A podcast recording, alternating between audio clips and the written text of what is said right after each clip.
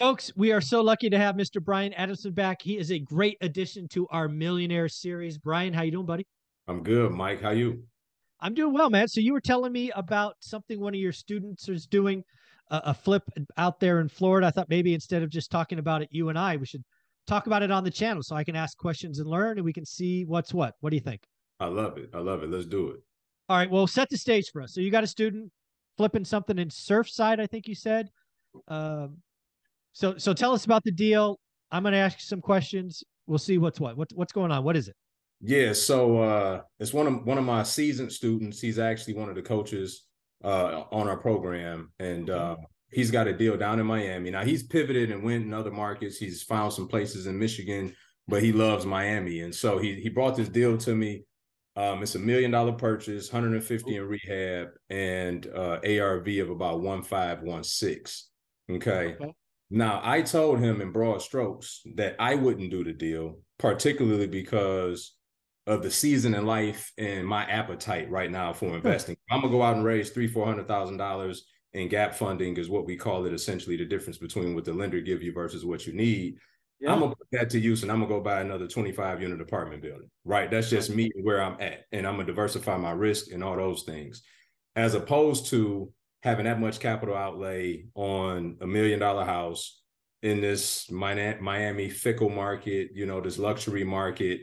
Um, but you know, based on the dynamics of the deal, he's got a lot of um, insulation. I think he's probably got a couple hundred thousand roughly that he could play with to his break even if it came down to that. Get his investors yeah. get out of the deal.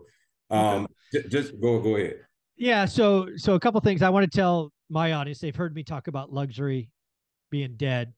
Uh, it'd be. It, I'll be very clear right now. I don't care what the numbers are. I'm not touching that deal.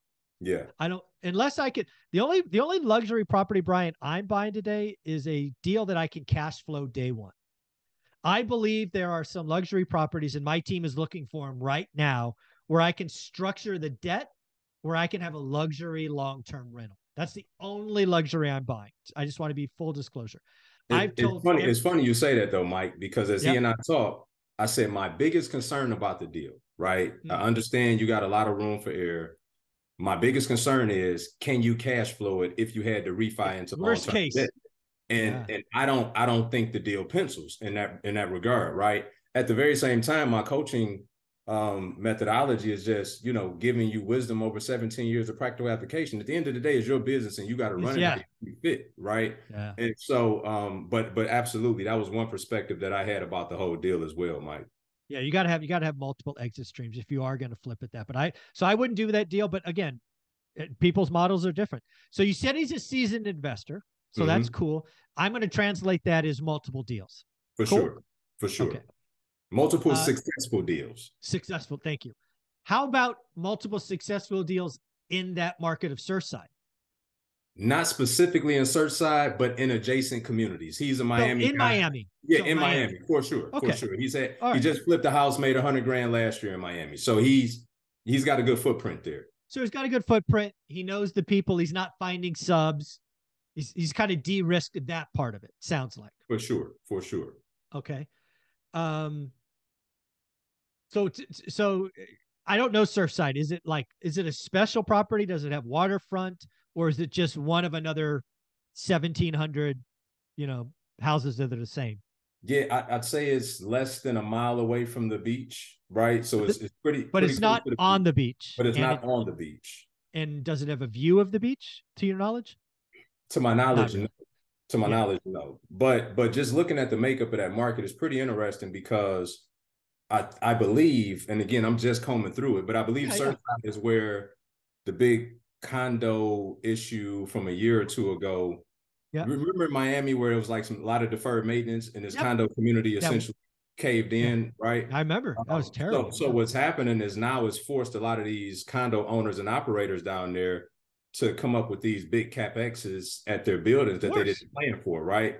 Which now is driving the price of rent up which is going to price a lot of these people out of these communities. So I think there's some upside to that piece, even because some of these people, it will be cheaper for them to buy than rent, even at for sure, point, yeah. Right. So that's another another piece that I I did take into account. Um, the you know, one hundred fifty thousand dollar renovation. you know, it's he's not moving a lot of walls. You know, a lot of that is just Yeah. going updating, right? Um, so I'm not I'm not too um nervous about that piece. Again, what's the median? What's the median though, dude? I mean, because again, I don't know the market. Bucks. The me- median is Oh. a million bucks.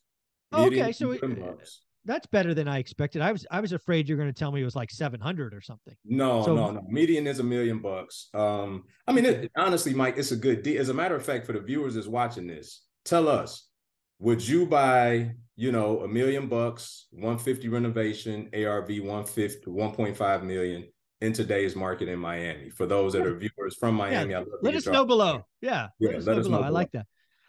So um, that'll be interesting to see what people say. Right. Yeah. So again, he's an experienced investor. You know this market uh, at least a little bit because you're down in Florida. Do you think he gets in and out in 90 days, 120 days? What do you think? 120. One- so four months. Yeah. Yeah. Yeah. So Okay. typically, and, and this is for the viewers, we do rule of thumb for our flips, a thousand bucks a day. Right. Okay. So you got a hundred fifty thousand dollar renovation. If you don't have the crewing and all of that, you should probably plan for it's going to take you about 150, 150 working days, right? Right, his so four to five case, months. yeah. he can compress time. I think he get it done in, you know, 100 to 120 days. So let's say he buys it. So he probably buys or close it, let's say April 1st. So he's coming out of this August 1st. What is the Miami market like in August? Is that is it cooling off or is it still hot? I mean, we're talking seasonality now. I'm just I'm just Sure. like, when's this guy coming out? Is it going to be a good time or a bad time? What's going on? Yeah, that's interesting because in Florida, school starts back typically middle to end of August, right? Well, that might be a bad time to come out. I mean, It- it generally could. speaking. It could be, generally speaking, could be. Um, and this, I don't know the makeup of this market. Uh, if it's more families, I would guess it's probably not though. Yeah. Uh, Better to come out July 1st than August 1st. One hundred percent, one hundred percent. You know, and so you know, this is the other piece. Looking at the days on market, so the, this is for everybody, right? Yeah, yeah.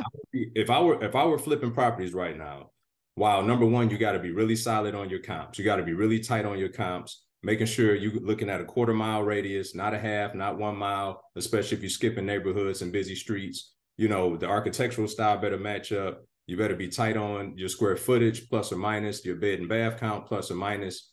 Um, but this is a dynamic that most aren't looking at. So you're probably going back looking at six months of sales, right? The market is moving too quickly for you to be looking at six months of sales. Um, I would be looking at 90 days, but more importantly, I would be looking into the future. Okay.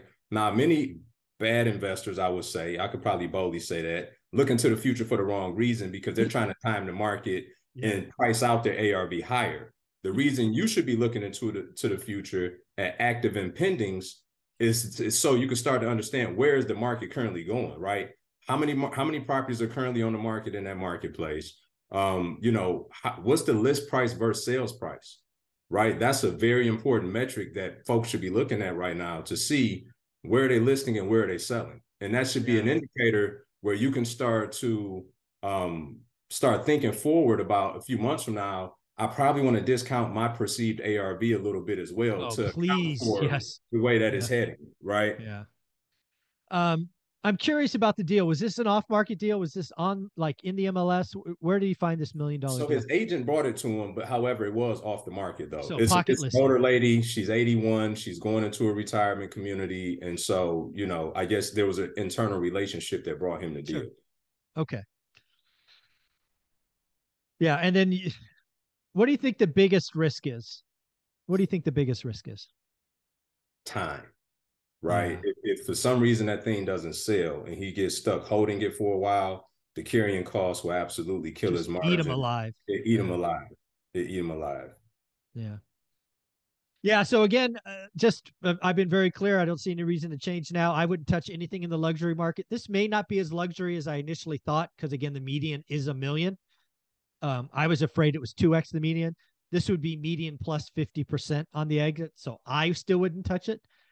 Um, but yeah, leave leave a leave a comment below. Uh, would you do this deal? Million bucks purchase, one fifty reno, one five exit, exit sometime in August. Brian, any closing thoughts and where can people find you? Um, you know, I, I think my closing thoughts are hearing Mike's and I perspective. I think it's important to understand just because we wouldn't do the deal doesn't make it a bad deal, right? No, and this is not. why it's so important to make your buy box based on your goals and where we're at in life. That risk is just not worth the reward, right? We could de-risk and put that those funds into a different application that makes more sense for us. So I just want y'all to understand that as you hear us kind of spar through, you know, is is it a good deal? Is it a bad deal? And then also people can find me at Brian Adamson Real Estate and then on Instagram at uh, Brian Adamson Official. Awesome. Thank you so much, Brian. Yes, sir.